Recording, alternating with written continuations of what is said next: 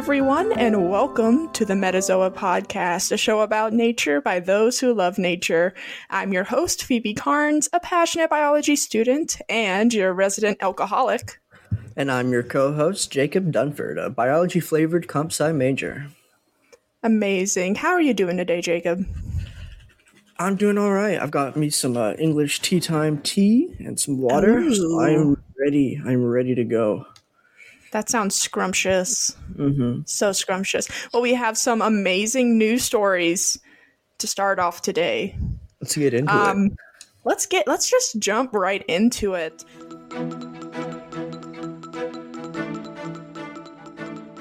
I'll, I'll open this story up with with I, I very recently went to New York, as you know, and that was my first Mhm, time mhm. being on an airplane, and just like the idea of an airplane is so interesting to me. Being what is it like fourteen thousand feet in the sky, even more. Mhm. And th- the weird thing about New York is like once once you get up to elevation, you, you you're coming right back down. like it's not that far from where I am right now in Asheville. Um so so that was such an interesting experience. But one thing that I thought about, and this is probably just because I'm a nerd, right? Is like what what do animals that that are riding on airplanes think? Like like what what is running I've I've wondered minds? the exact same thing. Of like, because I imagine relocating these massive animals, like a lot of the African animals, like elephants, rhinos, that kind of thing. Like, how do they feel? These mass, these several tons of animal going much Yeah, like- faster than they were ever meant to go, and much higher. like do they, they even know? know yeah, are they even aware? I don't like, the ground's know, kind like- of shaky today. this is weird. yeah do they even comprehend it who knows but um I, I i say all of this to open up with this very interesting news story i came across about a relocation project in africa involving rhinos that were transported on a plane to get to a new national park uh, these these were eastern black rhinos. Are you are you familiar with those? Yes, I am familiar with the very sad story. The the like, very the very unfortunate yeah uh, for for for those who are not aware in the audience about the the plight of rhinos in africa um, eastern black rhinos are listed as critically endangered as are all rhino species unfortunately um, it's estimated that there's only about 6000 of them left a little over 6000 which is not that many even for an animal No. of that of that No, size. I mean, just just imagine how how big Africa is, and there's only six thousand of these rhinos left to to roam the plains. I mean, In reference to me, how many how many elk are in Colorado? three hundred thousand. this Okay, is wanna- this is a callback to the previous episode, uh, which everyone should listen to. It was very fun. Um, but for for rhinos, the, the biggest concerns have been poaching and habitat loss. Of course, their horns are are used in, in a bunch of different medicines in, in other countries, um, which has created quite the the wildlife market for rhino horns. Even though Mhm. scientifically we we know rhino horns don't have any sort of like medicinal use. Period. Um, at that point, you should just eat your own fingernails because it's the same It's the same same, material. Um, and it, it hurts less rhinos if you do that. But I, I, I, it, poaching is, is such a big issue in Africa um, that in 2022 alone, there were 561 eastern black rhinos that were poached across Africa. Jeez, when there's only six thousand left, that's a significant amount. Yeah, yeah, it was it was it was quite devastating. Um, but in, in December of 2023, there were five of these eastern black rhinos that were flown 2,734 miles. Okay, that's a lot. That's a From lot. Uh, Limpopo, South Africa, to Zakouma in Chad. I believe I'm pronouncing those correctly. That's almost as much as the Appalachian Trail, I believe. I actually think it's more. I don't remember. it might actually be a little bit more. I think it's a little bit. But this was a, a uh, 36 hour flight for these rhinos. So they, they were on here for 36 Were hours. They, sed- did make a sedated couple. or anything, or did they just like here you go? It, it wasn't, you know, I tried to, I tried to like find that out because that was in, that was my thought is like, well, maybe they just kind of sedated them to put them asleep, but it was not very clear to me. it didn't mention that in any of the articles that I read. So I'm just imagining like these these rhinos in these in these iron crates, like getting fed hay or something and just kind of looking around like what is Everything's really happening. shaky. everything's really shaky Because I imagine they Um, probably didn't give them windows. probably not no but like that- i'm sure they had like like caretakers and and stuff with them to Mhm. to monitor them and stuff and i and they did land like once or twice during the trip um so i guess to give the So rhinos a chance to like 36 hours straight. They probably needed more fuel and stuff as well. I would imagine, yeah. And I mean, this was one of those really big, um, like C 130 planes, like Mhm. military grade, huge cargo plane. Um, but this whole this whole project is part of a relocation effort in in Zakouma, which is Chad's oldest national park. Um, and there have not been rhinos there for over 40 years. How old is the park? Um, I'm not I'm not actually sure when the park was established, but um, Africa has has gotten really really good with uh Yeah, I've noticed with, that. um, There's like new parks popping up all the time. yeah and they're, they've they, they're doing really well about actually monitoring like the species and stuff and protecting the environments within the park they do a really good job but th- this has been a project that's been many years in the making they've been working very hard to try and get these these rhinos back because we, we always talk about the elk here on the podcast but if you can imagine the the the work that went into just bringing the elk back to the mountains you know these big ungulate animals th- there was a lot of there was a lot of work involved in that a lot of you know trying to figure out what are they going to do to the environment how are the plants and the other animals going to be affected and and rhinos are, are much bigger than elk are so so this is A little bit. A little this is this is this is not something that's going to be undertaken very lightly and they certainly did not do that in this case. But just to kind of give you an idea of the work that these people have been doing um, the elephants in in the national park between 2002 and 2010 decreased by 95% mostly due to, to poaching um, but in recent years the park has been able to recover 40% of that population. So that's that's pretty impressive. That's that's very impressive. yeah so so you know clearly they, they've been doing a lot of really good work to try and and bring all these species back. Um, but this is not the first round of reintroductions that they've tried to do with these rhinos. So six rhinos were brought in in may of 2018 but but currently only two of the females of that group survived so so it's believed that there were there were a number of factors that went into why the others did not make it that long but it's it's believed that they did not adapt well to the environment so they, they kind of brought them in at a weird time where it was right after the wet season and going into the dry season. So Mhm. so their their thinking was like, well, the rhinos were doing really well during the wet season, of course, um, but then the dry season hits and they hadn't had enough time to like figure out what places in the environment they'd be able to find sufficient Mhm. food and stuff in by that point. So um, after after this happened, they brought in those two females just to monitor them and and make sure they were in like a like a managed environment. Right.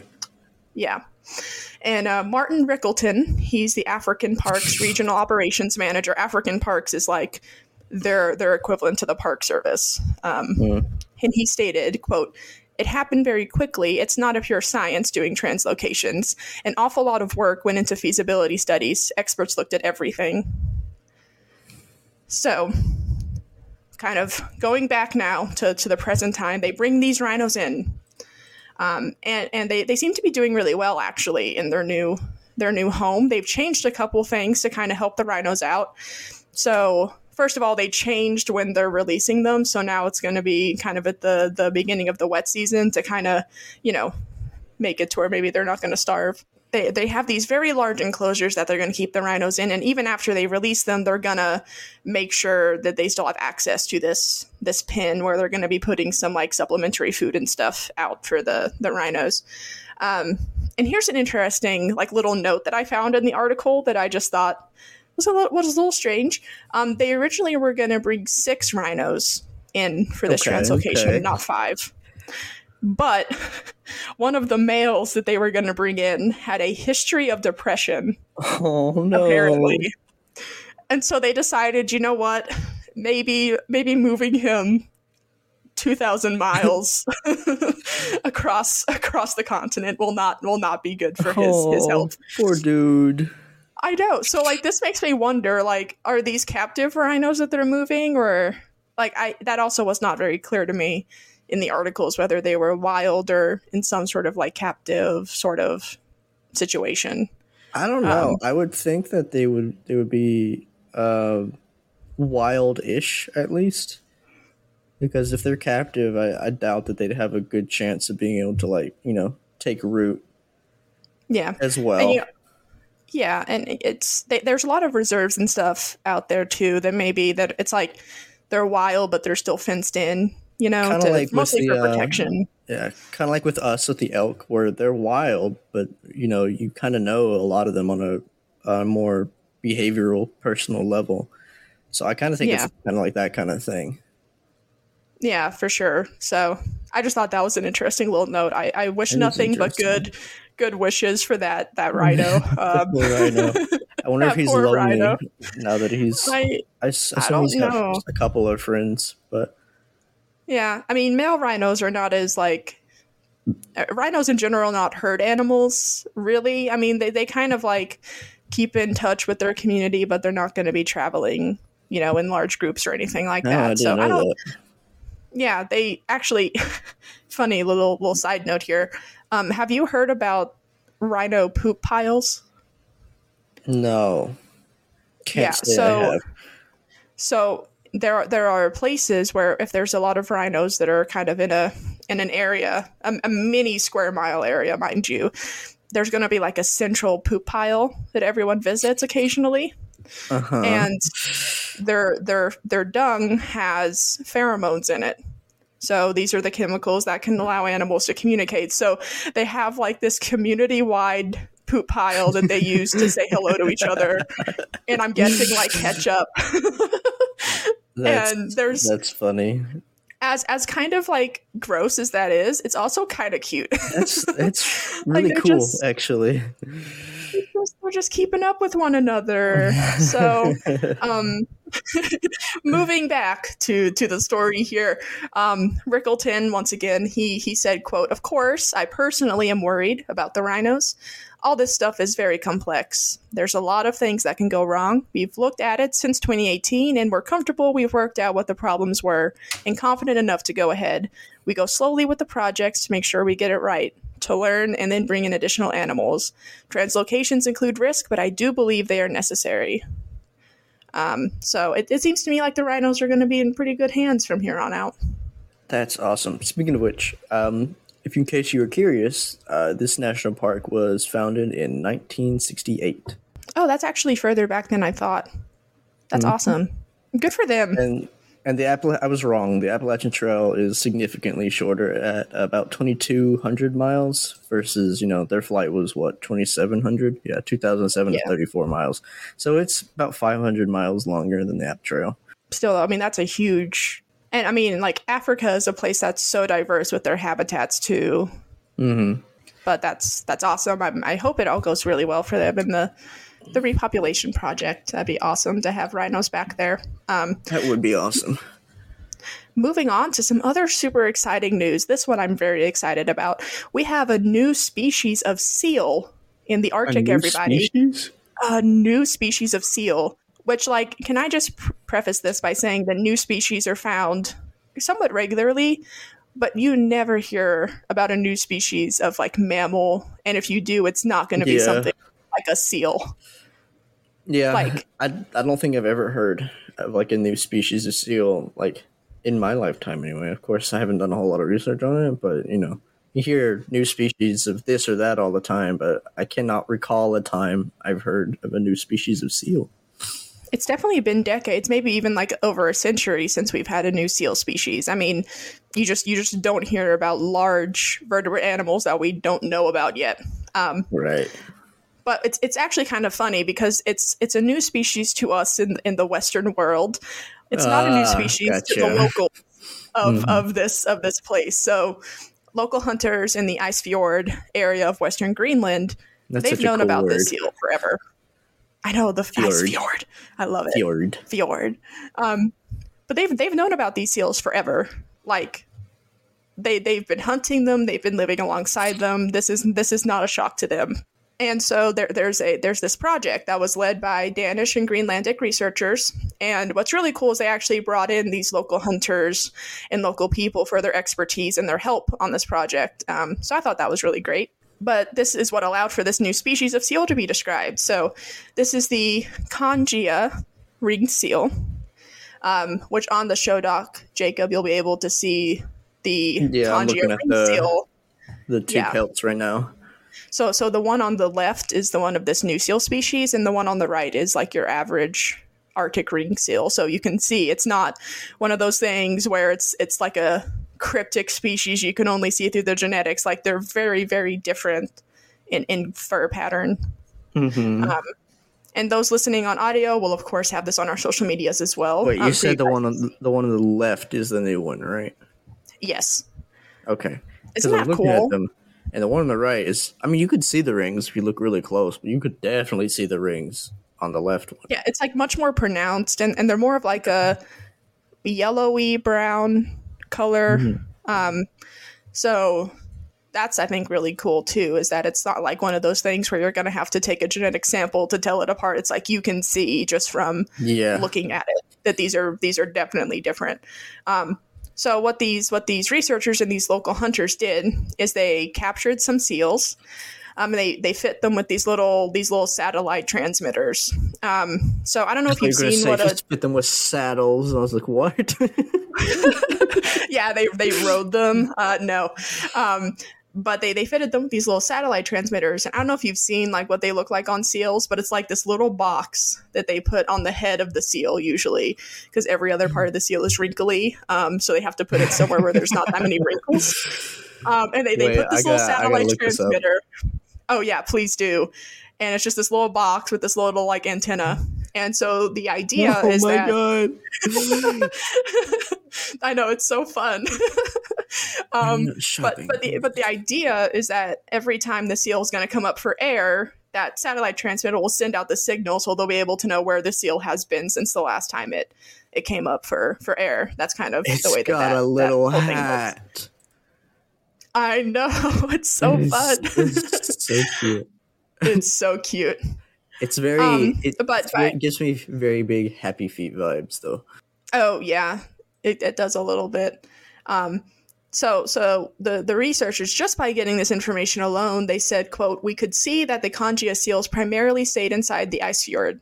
We were able to count the seals from a plane, and therefore able to estimate that there are only three thousand approximately." Um, of these seals, these special Kangia ring seals. So, not a very big population, um, considering the fact that, like, your your average Arctic ring seal is, I think, probably in like the hundred thousands at this point. I mean, there's so many of them. So that Mhm. that that right away was kind of like a little like, oh, this is different. This is weird. And also, your your average ring seal is going to travel a lot further for food. They're not going to stay just inside this this one area, right? And as as we talked about, of course, the fur patterns too are very unique to this species. So um, they were able to do some genetic samples, of course, and found that these two populations have been reproductively isolated for over 100,000 years. Jeez, so they're okay. They're really not new.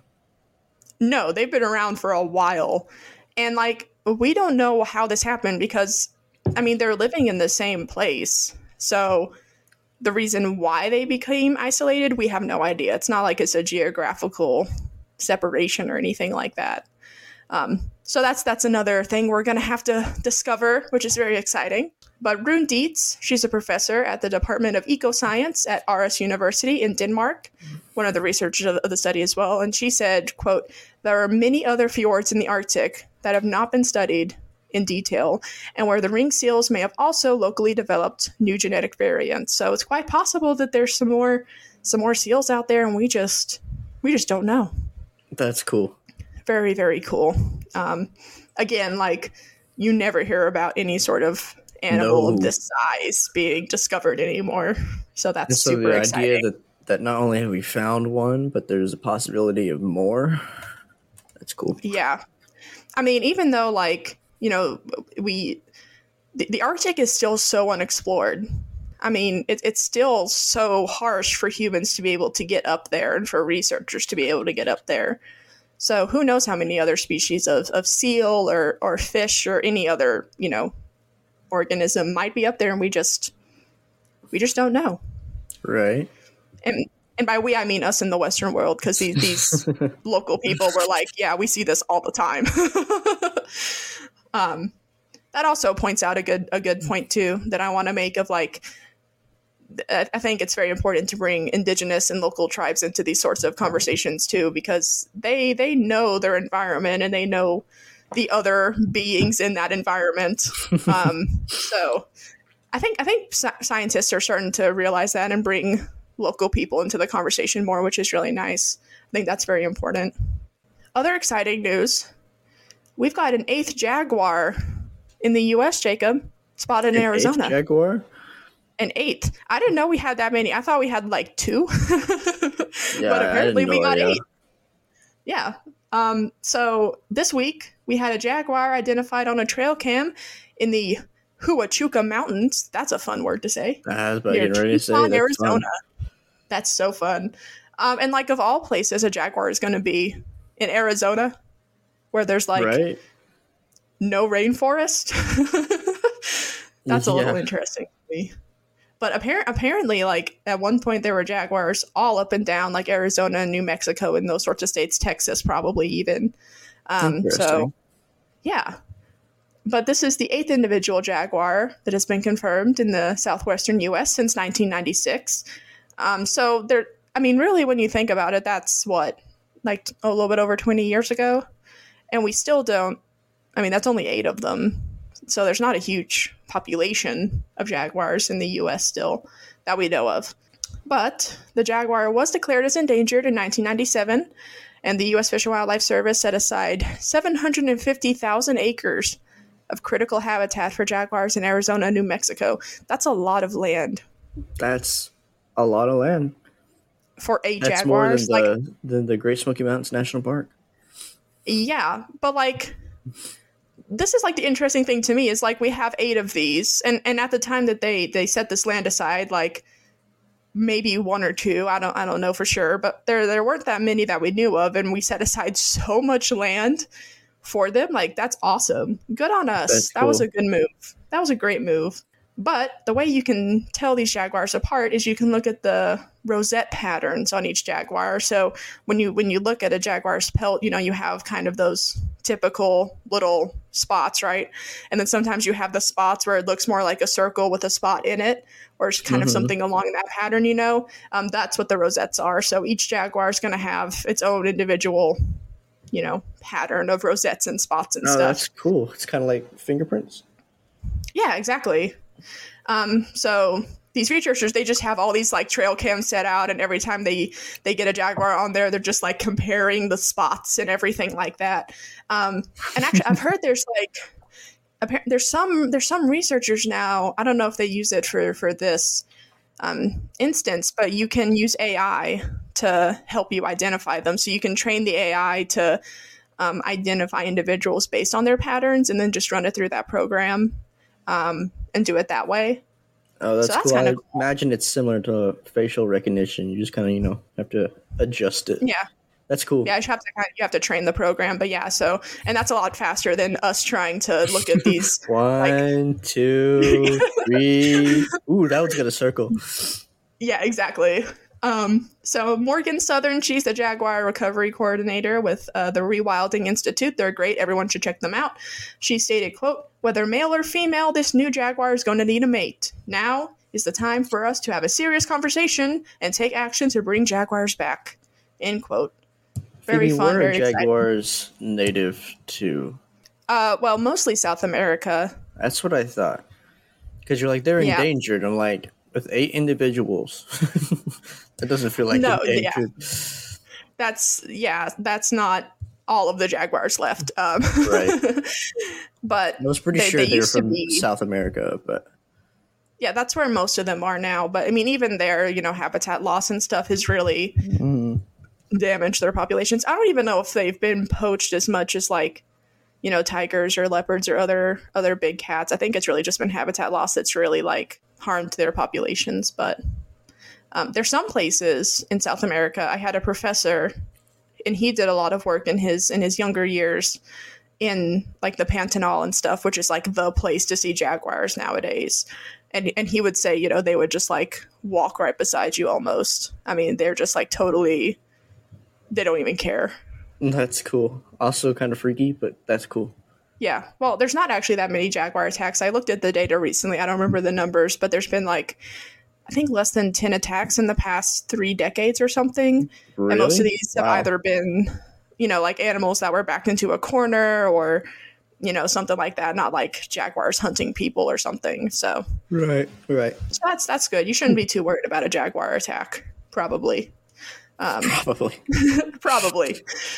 We do have to move on to some more more scary news. Actually, ha- are you familiar with avian flu? Have you heard about Like this? the the bird flu? Yeah. Yes. So, bird flu has been around for for a while, but it's it's very recently kind of taken the spotlight. So, avian flu or the H5N1 virus, I'm going to call it avian flu because I'm not saying that, um, has killed millions of birds, millions, and thousands of mammals globally since an mammals? outbreak of mammals. Yeah, since the outbreak in 2021. Crazy, crazy numbers it's there. it's a bird flu. Yeah, but it can so it it, mo- it mainly affects birds, and and we think it kind of originated in like ducks and other waterfowl and stuff. But if if a mammal were to eat an infected bird that had died, Ah, it can then I get spread to them too. Yeah, um, I don't know, like if it's all mammals or just like certain groups of mammals. I don't think that that's super clear yet, but um, we've known about this this virus since the 19th century. This is not new, but it's recently become a major focus due to the effects on the poultry industry because we don't care about viruses until they affect us, of course. Right. Um, so in the U.S. alone, and these numbers have probably even increased since I last looked at it, but over 60 million birds that we know have have died or had to be uh, euthanized due to the virus. Jeez. 60 million. That's a lot of birds. That's a lot of birds. That's so many birds. That's a Um, lot of birds. So, so symptoms of this include low energy and appetite, purple coloring or swelling on the body, misshapen or soft-shelled eggs, nasal discharge, coughing or sneezing, lack of coordination, diarrhea, and sudden death. So Oh, okay. that covers like all the bases. Is that all? Um, that's the ones that I could find that were, um, like the the most common symptoms. I'm sure there's more, but kind of like your just classic flu symptoms, other than the sudden death part, I guess. Um, And then misshapen it can- soft-shelled eggs. yeah, that that's very like bird bird centric. Um, but it can be it can be spread through close contact, such as bodily fluids, or from an uninfected animal eating an infected animal. So that's how it's getting spread to mammals. We think. Um, the reason we're talking about avian flu not only is it just because this is affecting so many animals worldwide, but the Alaska Department of Environmental Conservation recently confirmed the first case that we know of of a polar bear who died of avian flu. Hmm. Um, so we already we already knew that grizzlies and black bears have died of avian flu um, in the lower 48. We we've had a couple of those cases. So I think we kind of expected that a polar bear could could be infected. Um, and in this case, it's believed that the polar bear was probably scavenging on an infected bird that had died or or something like that. But here's what's kind of kind of scary is that the the polar bear was located in one of Alaska's northernmost communities. So what does that mean? That means it's close to the Arctic. Which is like the last stronghold that these polar bears have. um, so Oh, that's not good. That's so unfortunate. And not not only is it just because it's close to the Arctic, that means it's gone all the way up Alaska.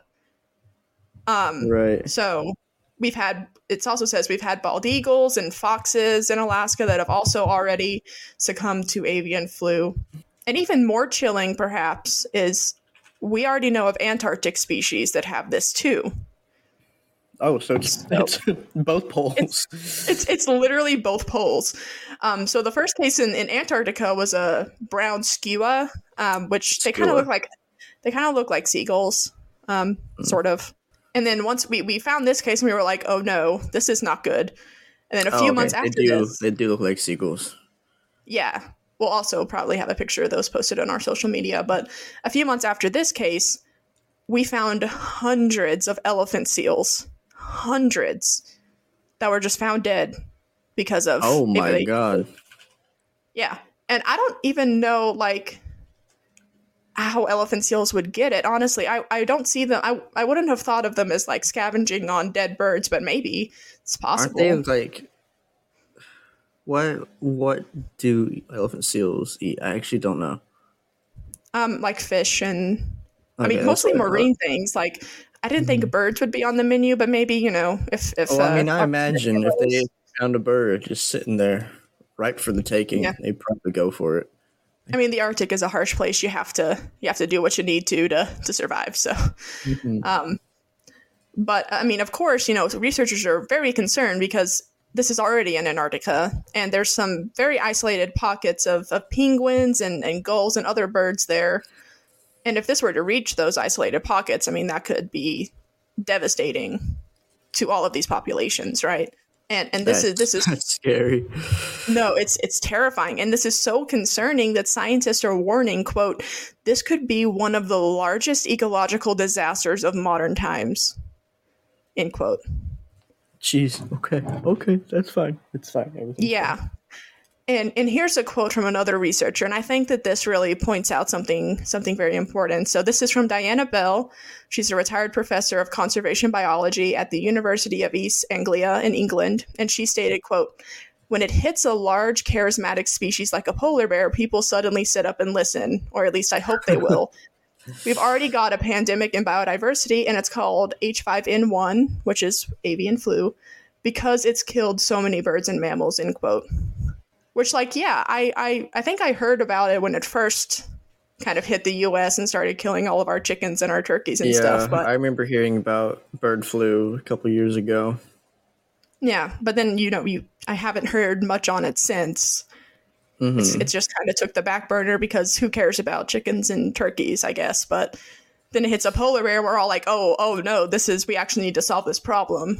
Um, Gotta save the polar bears, Phoebe it's it's always those charismatic species that and i mean in in a way i mean i'm, I'm glad that now it's getting the attention that it needs so that we can figure out how to um better late than never this. i guess but yeah but but then we had to lose a polar bear to to do that i mean and who knows how many i mean there, it, other polar bears could have died at this point and we just don't know you know it could mm-hmm. it could mm-hmm. already be in the arctic and, and we would not know so that's that's a very frightening frightening thought. it is. But, Phoebe, do you have some happier yeah. news for us?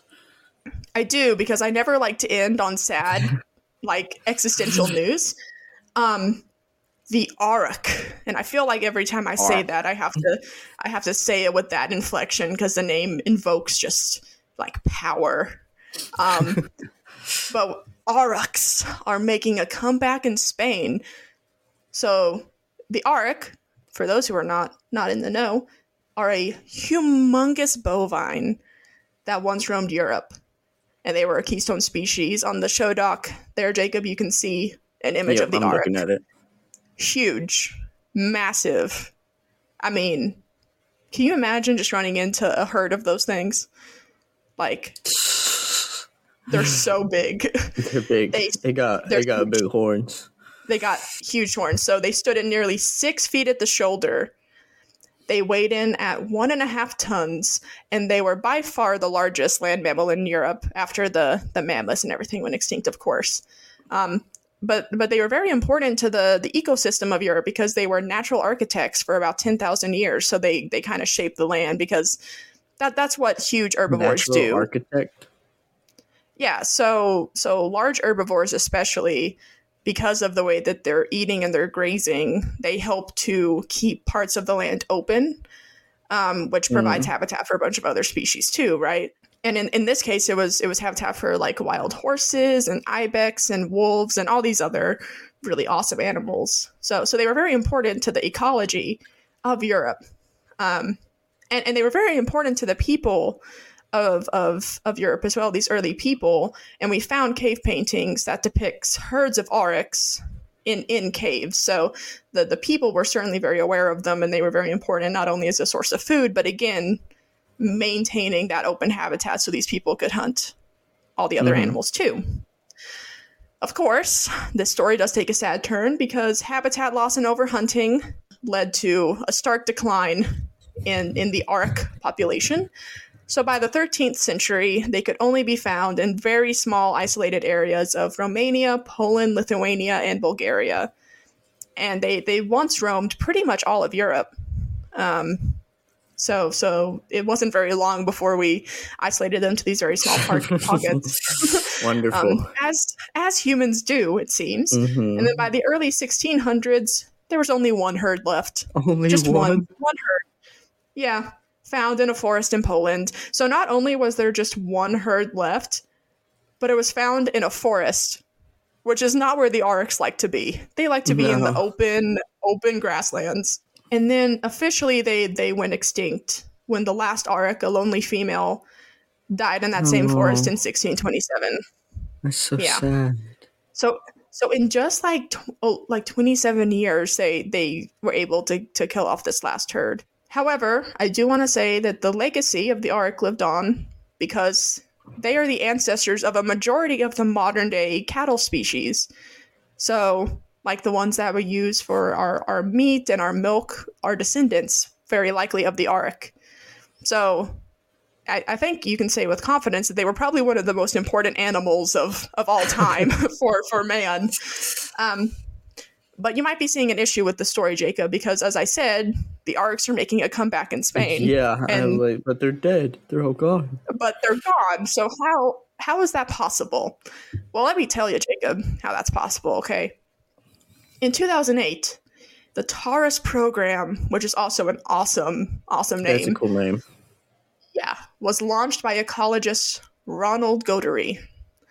So, Ronald here, he saw that ecosystems in Europe they were failing at the time, and he wanted to start an initiative to bring back balance. And to do this, he wanted to bring back the auroch so he stated, quote, "We thought we needed a grazer that is fully self-sufficient in case of big predators and could do the job of grazing big wild areas." End quote.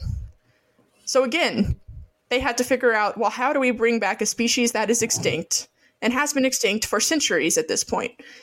So instead of trying to use some sort of complicated like gene editing, genetic splicing sequencer or something Jurassic like that. Jurassic Park type um, stuff.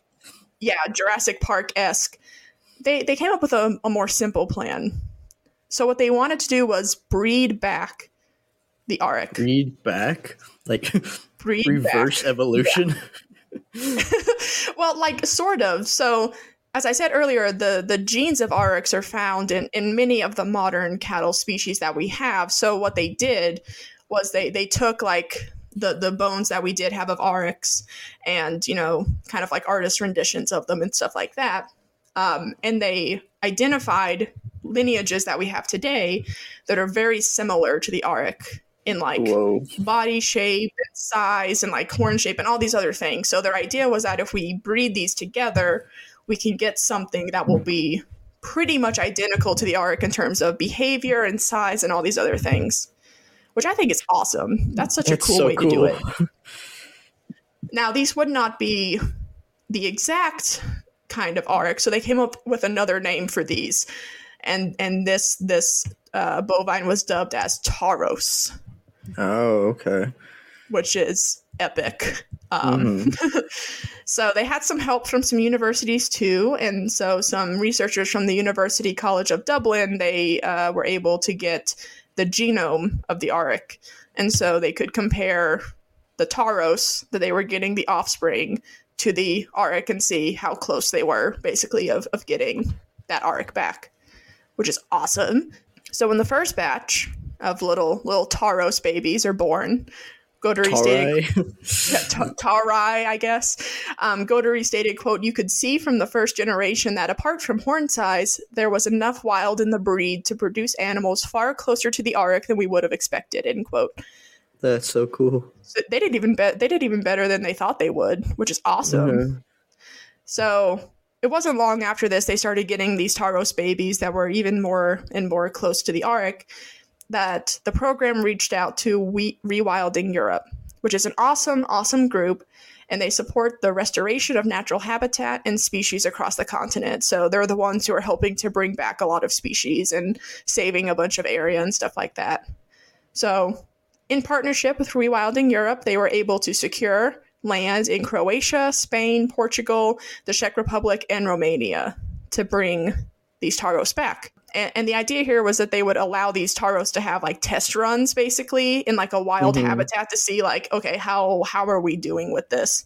So they released them at the Croatian site. This was kind of the first site that they they wanted to test here. And they, they knew that herbivores like the wild horses that were already here were known to be predated on by wolves and sometimes in very large numbers and so they were kind of like oh well this this might not work out very well for our our tauros Right.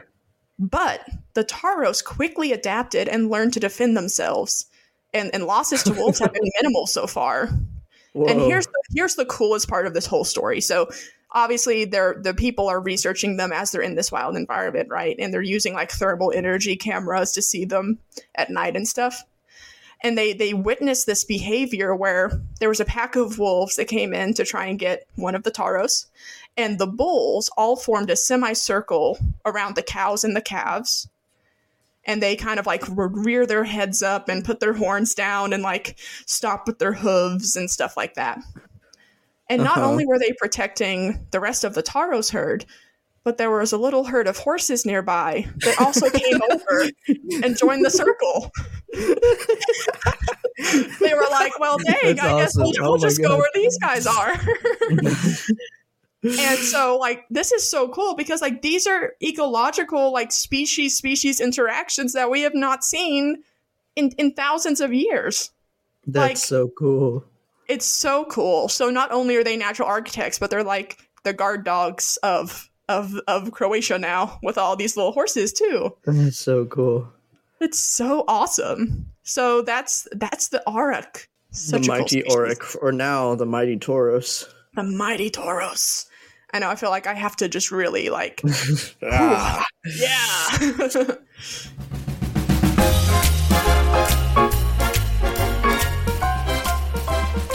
Welcome back to Animal Trivia. In this segment, I'll be quizzing our resident so-called expert, Phoebe Carnes, on all things animal. How are you? How are you feeling today, Phoebe? Are you feeling feeling a little more confident after after last time? no You've had you've had like two and a half episodes to prepare. Well, well you know it's it's hard prepare. to study when we're talking about the entirety of the animal kingdom possibly that could be on this quiz so That sounds like an excuse to me. maybe Well, Maybe fortunately or unfortunately, Phoebe, today most of my questions are uh, very uh, mammal centric. So Okay. we'll see how well you know your mammals. yes we will All right. So our first question for you today, Phoebe, is Yep. what animal has Okay. the highest blood pressure? the highest blood pressure Mm-hmm. this is a dumb question um what do you mean? What do you mean? i Why would you not know this? jacob tell me one like Mhm, mhm. time in my life that i would ever need this in like conversation or I don't know. You, I don't know. You claim to be the expert, so I just thought you might know this kind no, of thing. no, I no, I don't. That is that is you. Um, okay. The highest wanna- blood pressure. you want to? You want to at least try and take a couple stabs at it? I can. Can I ask for hints on this or no? Sure, you can ask for Okay. hints. I'll give you. Can I I'll have give a you that. Please. Um, African. Okay. That's I feel like great. that narrows it down a lot, actually. Uh, well, considering Africa is one of the most biodiverse places in, in the world, sure. Um, okay. African. The highest blood pressure. I'm trying to think of like what animals would need really high blood pressure. Um, hmm. I don't know. I feel once like you once you hear it, it's gonna be like, oh yeah, that makes sense. I'm sure I'm sure it will. Like I feel like hippos are just so mad at the world all the time. They're so stressed out. like I feel like their blood pressure must be through the roof. Well, that is that is not correct. But it's kind of funny to think It about. is funny to think about. I that's my new head canon for hippos.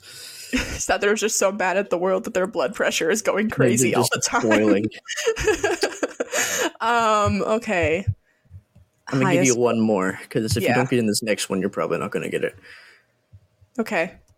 No pressure. Ha, get it? Because blood pressure. he made a pun. Yeah, totally on purpose. Oh yeah. What you got? What you got? Man. Is it is it can I ask if it's bigger or larger than a hippo? Uh, Bigger or larger? That's great, Phoebe. Bigger or smaller is what I meant. Um, Um, in the amount of space it takes up, yes, but I cannot say that it's bigger in like mass. what does that even mean? In the amount of You'll space it takes up? you'll you understand. I give me give me another guess, Phoebe. Highest blood pressure. Larger than a hippo with the amount of space it takes up, and maybe or maybe not larger in mass. I don't know. I don't know. What even is this question? One, I'm trying. Okay, I'll just I'll just throw something out there. I don't know. Larger in in the space it takes You up. got this, Phoebe. Come on. Is it? I'm sure. Is it like a rhino? I don't know because No, but it's that's like kind of close. kind of close. Phoebe, are you not really? Are you are you ready? Are you ready, are you No, ready I don't know. I'm I'm actually I'm excited to learn though. This is gonna It's be a fun. giraffe, Oh, I see what you meant by maybe in, in right? takes up. Why why in the world do they have such high blood pressure? Do we I- know? I, I guess it has a lot of neck. I I looked it up and oh, all that I actually found makes was sense. yeah, I was thinking it's because they have it has to go really far. That's Yeah. kind, of, kind of what I was thinking. Um, but I could not really find any information on why. I all I could find is that they do, and I found this random fact of that they have um, about twice, or their blood pressure is about two times higher than ours. Wow. I mean, yeah, I guess that makes sense if you have to get it all the way up that huge neck. That Yeah, that so makes- that's that was my theory, but you know. All right. All right, so that bit of a rocky start there, Phoebe. I can't believe Yeah. you didn't know that one. That Thanks, was pretty thanks easy. for that question, Jacob. Um, Appreciate we're that. gonna we're gonna like drop down really far because I'm pretty sure I'm pretty sure you're gonna know the answer to this one. What color is a polar bear's skin? oh, it's black. Yeah, yeah. I figured I figured I'd, I'd give you an easier one. Um, Thanks. But did you know that the black color can better absorb the sun's warm rays, helping polar bears stay warm more easily in the frigid temperatures? I did know that. Yeah, it's very helpful for them. Yeah, yeah. All right, so we're gonna go back up a little bit. Okay. How long do southern elephant seals sleep? like in a day or like a yearly? Yes, in a day. In a day. Oh, probably a Mhm. long time. Well, it depends. I think there is there's like fluctuations throughout the year too. Um, I'm gonna say like 20, 20 hours. Is that close? Is that your final answer? Well, I mean, there's there's like there's 24 possible answers that I could choose. So I'm gonna I'm gonna go. I guess that's true. I feel like I've all the pictures I see them is of them sleeping or fighting. Mhm, So I'm gonna mhm. say I'm gonna say like 20 hours and 20 It's- hours. That's your final answer? Going once? Yeah. Going twice? Yeah. Okay. That is wrong. Okay, there are two poss- there are two correct answers, and that is the multiple of the two correct answers. Um, so there's actually a recent study in uh, April of uh, 2023. Um, not sure why they were studying elephants sleeping, but you know that's cool. Uh, so they found that they uh, spend about 10 hours a day sleeping on the beach during the breeding season, which is when you all those pictures of you seeing them all Yeah. grouped up and sleeping. But um, during uh, the off season, I guess, when, uh, when they go on their months long foraging trips, they sleep on an average of just two hours a day. that's such a shift. You're right? T- t- 10 hours to two hours. So I, I, I thought that was thought that was interesting. I found the, the the very short one number first. I was like, is that is that right? and then upon researching, I found out about their, the, you know, their shift and uh and sleeping sleeping hours. I feel like when my sleeping schedule shifts, it takes me like a whole two months to to right, get it. right. Like when Right. the times change. Oh my lord! Oh my gosh, I know, Okay. terrible. So, so you were. Um, I'll say you were you were close-ish. You were the multiple ten wasn't. times two. Don't lie to me. Don't make me feel better. I was anyway, not at all uh, close. what is what is the smallest mammal in the world, Phoebe? oh, is it the? uh I think it's There's called two- the bumblebee bat. There's two potential correct answers. Yes, it- that is that is correct. So I have two here because it kind of Okay. depends on what you mean by smallest. Yeah. Um, the Kitti's hog-nosed bat, otherwise known as the bumblebee bat, is the smallest by size. Um, I think like uh, body and skull length, I believe, is what is measured by. Okay. Um, and their average body length is just over an inch. Aw, So itty itty bitty. cute. Um, but the smallest mammal by weight is the Etruscan shrew, weighing at 1.8 grams or 0.063 ounces. Oh, that makes sense. Those things look malnourished. I've never seen a shrew that looks healthy in my life. That's true. That's true. But th- I looked these ones up, and they are itty bitty as well. Oh, cute. Um, so those are super cute. You'll have to check those out on our uh, social media after Oh, the yeah. episode has been published. Oh yeah. Um, so I, the last one we have, and this one's a Mm-hmm. pretty good one too. okay. What is the most venomous mammal? Oh, the slow loris? Well, venomous. No, sorry. I was thinking because they have like poisonous armpits and it's weird. Um, it's it's the platypus, I think. It Yeah, is like the duck-billed platypus. That is correct. Congratulations, Phoebe. Um, Yeah. The duck-billed platypus has a venom that is administered through spurs on their hind legs, and while not fatal to humans, they can cause reportedly unbelievable pain at the injury site, an associated limb, and that can last for days or even months.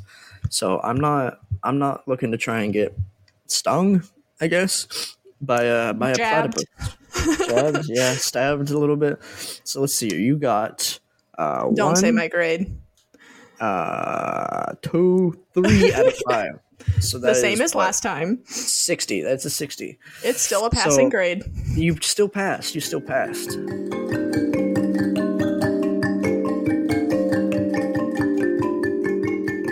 Do. Well, now now it's time for my favorite segment, weird, wacky, and wondrous. In this segment, I'm going to be showing a series of images to Jacob of one of the weirdest, wackiest, or most wondrous animals that I was able to think of, and Jacob has to tell me all about it. And we're going to see so how excited. close he gets. So I chose something a little different than, than what we did last time with the Salp. This one is not look like a pile of, of trash in the ocean. This one is a little bit different. So Jacob, if you would like to pull up the first image that we have here. I And just like to, to tell the audience that I've been looking at this page for weeks, and that there is this page. So it's it's Google Doc. We've got all of our stuff on it, and then there's a, s- a solid page in big bold red highlighted letters. It says, "Jacob, do not look beyond this point." And I have been staring at it for like a Just week waiting. and a half, just waiting. so I'm I'm so ready. All right, let's It's do this. It's time for you to look past the point. what is that? Tell me about it, Jacob. Tell me what you're looking oh at. Lord, it's kind of kind of freaky, honestly. Um, Is it the eyes? yeah, it's the eyes. I, Yeah, okay, so it looks like a bat first and foremost. It looks Yeah. like a bat. okay. Um, it's got, but it's got like a rat face. Its face looks like a rat. Uh-huh. It's got big bulging eyes. Yeah. It's got a pretty short snout, honestly, and it's got tiny ears. Which, if it's a bat, which now I'm not so sure, hmm it's those those ears aren't echolocating nothing. No. Ain't finding nothing with those ears. Nope. Um, but it's got it's like a grayish brown tan fur, and it's got it's hanging on to a tree with like little hooks. It looks like a bat. It's got looks like it's got uh webbed appendages. hmm Um, so that's that's cool. I scrolled down to the next image, Phoebe. I don't know if I was supposed to or I not. I could tell by the gasp that you made. it's got a little baby. Does it have a pouch? Is it a marsupial? I don't know. Is it? I don't. I don't know. Oh my god, they're freaky. But I mean, it's definitely in like a. It's definitely. It looks like it's kind of in a pouch, doesn't it?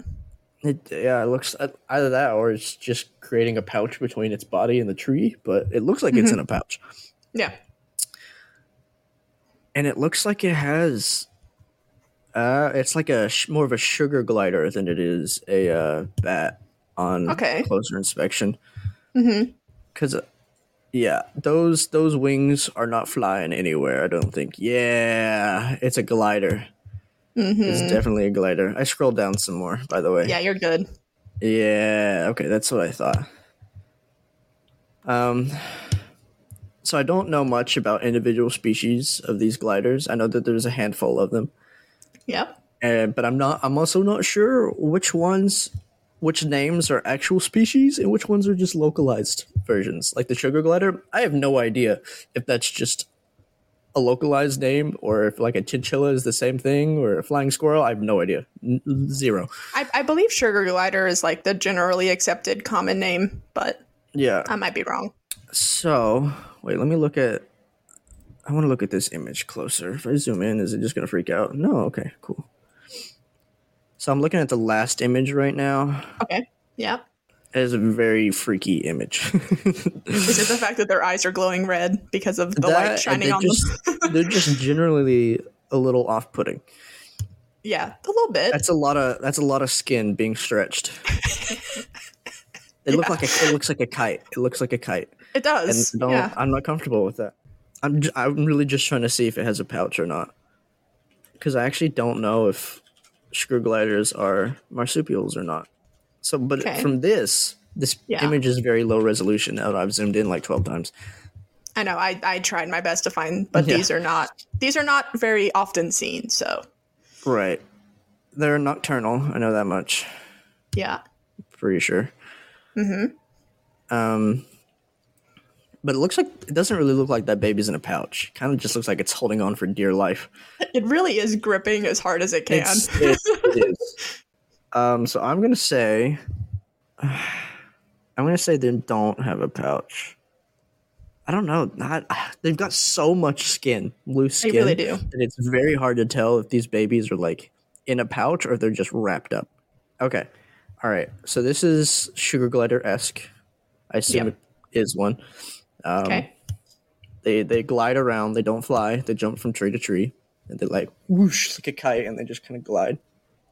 Yeah. Um, they are nocturnal, so they they come out at night when there's less predators around. Even though like three of these images are them in the day, but I still am fairly certain they're nocturnal. Someone Um, might have just woken him up from a nap. Yeah. Yeah.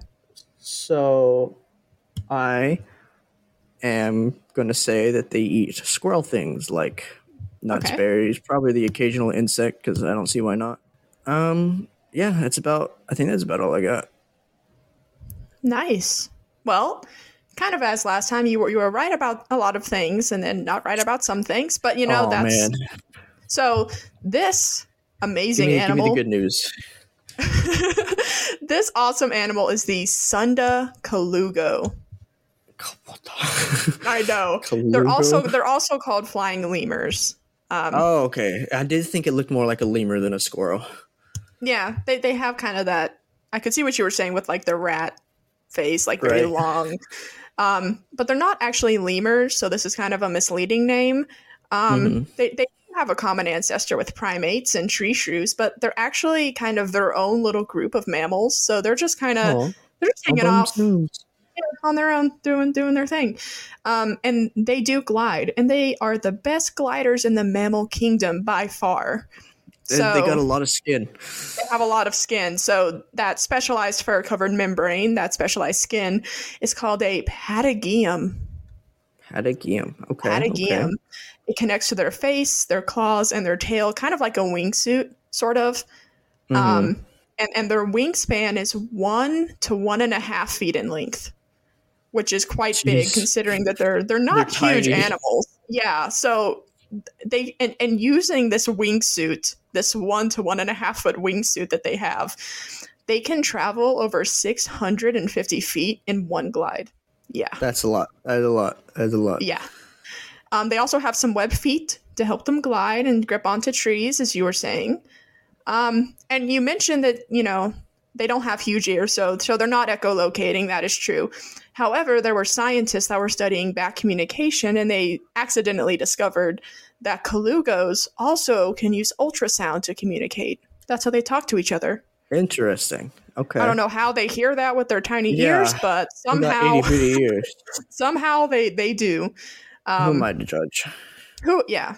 And you were right about what they eat. So they have their teeth are kind of like little hair combs. And so they can eat Mhm. leaves and fruits and, you know, sometimes insects and, and other things like that. And one of the coolest things about the colugo is that the, the mama colugos will use that membrane, that wingsuit, to shield her baby for up to six months, almost like a pouch. Okay. until the so, baby's so they're not marsupials. They're not marsupials, but they pretend to be because they just use Right. all of that skin as a okay, so makeshift that's what pouch. I thought. Yeah, because I was looking at it and I was like, that looks like a pouch. Yeah. But then I'm looking down and like, there's no, there's no pouch there. Okay, that's cool. Oh, I feel so cool about that. Yeah, Colugos are really awesome. I That love sounds them. cool. Super fun. Yeah, you did really well. Good job. Yeah. I'm impressed. I'm impressed. Thank you. Thank you. You're welcome. You're Like welcome. say, all in a all in a day's work. Oh, yeah, naturally.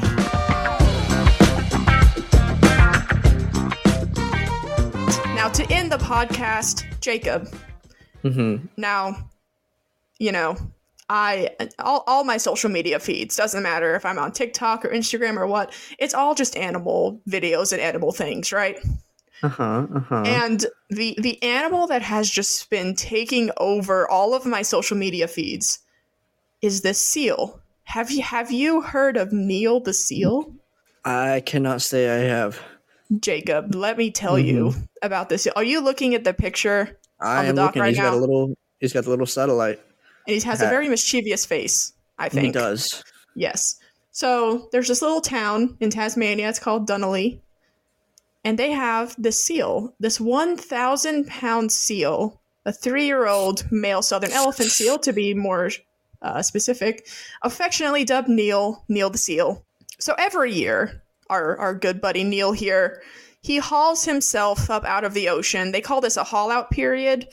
Um, that these elephant se- that these elephant seals do, where like they've been at the ocean for a few months eating, and now they just need a break. You know, they need a break from swimming around, and they just where they get the twenty, the ten hour, Yeah. the twenty hours of sleep. Even. uh, yeah, uh huh. Um, and so they, they just need time to relax and and molt and do all the things that seals need to do, right? And yes, seals do molt. Apparently, I found that Huh. out. Um, That's gross. yeah, a little bit, but this is you know this is what what Neil's doing, but but Neil has kind of taken it to another level. So so Neil being the quote, this is an actual quote that the people have have said. Neil being the quote unstoppable force of inconvenience end quote that he is. He likes to lengthen his stay a little bit. So the the haul out period for most elephant seals is like you know four to five weeks. Neil, he's just hanging around for a couple months, okay? And and he's got some attitude problems as well that is very very bemusing and frustrating to the humans, his human neighbors on this island. So so Neil in his spare time, he likes to play with traffic cones and signs, knock them over, tear them to shreds. He likes to sunbathe do. In busy roads because where else would he want to sunbathe but the middle of a road? Um, and he likes he likes to lounge on the doorsteps of, of his neighbors' houses too, just sprawled out, all one thousand pound of him just spread out as far as he could go. And there's been people who have even had to call into work saying they can't come to work because Neil is taking a nap in front of their car and you're, you can't Oh get him to move. just imagine No, like thousand being all one th- just imagine being able to like call into work like sorry I can't come in, you know, Neil You Neil's know at it again. He's taking a nap in my in front of my car, you know. Now that that trickster Neil. Um, and you know, Neil, his story has captured the hearts of many people, but wildlife experts are a little bit concerned, as they should be, because Neil is becoming very habituated to people, to humans. Um, so the Marine Conservation Program, they've been monitoring Neil for a couple years. They put that tracking device on his head as well that you saw earlier. they, they've had to relocate him a time or two before already. so just keeps going back. So back in 2022, he quote caused a ruckus end quote along a beach. Mm. I don't know what that means, but you know, I'll leave it up to your imagination. And they had to relocate him after that. So Neil's already been in a little bit of trouble. And they've released this statement, quote, We love that you think Neil is cool, and we agree. I agree as well. But what's not cool is people harassing and touching the seal, end quote. So I don't know, I guess people have been trying to give him high fives or something. Not a good idea. Um, and this is of special concern because male elephant seals are the largest of the seal species. Are you are you looking at the image I'm looking at right now? Yes, I am. Of him in front of that car. Uh huh. Like, that's there's big, no way that's, that's real. Boy. That is, I don't even think. I think that picture's of a female too. That's not even a male, and they're just huge. Big, a, a big, big critter. That's he's massive. So when Neil turns about ten years old, he's going to be around 13 feet in length. Oh, okay. And, and probably weigh over two tons. Two tons of the unstoppable Neil. force of inconvenience that he is. Um, and during during this prime time of his life, he's going to travel to one of the local breeding grounds in the area, right? And he's going to need some attitude because according to the Australian government, quote, this species provides one of the most extreme examples of polygamy among mammals. The social oh. units are harems, each held by a single dominant male that monopolizes access to up to 120 to 150 sexually receptive females for a period of several months.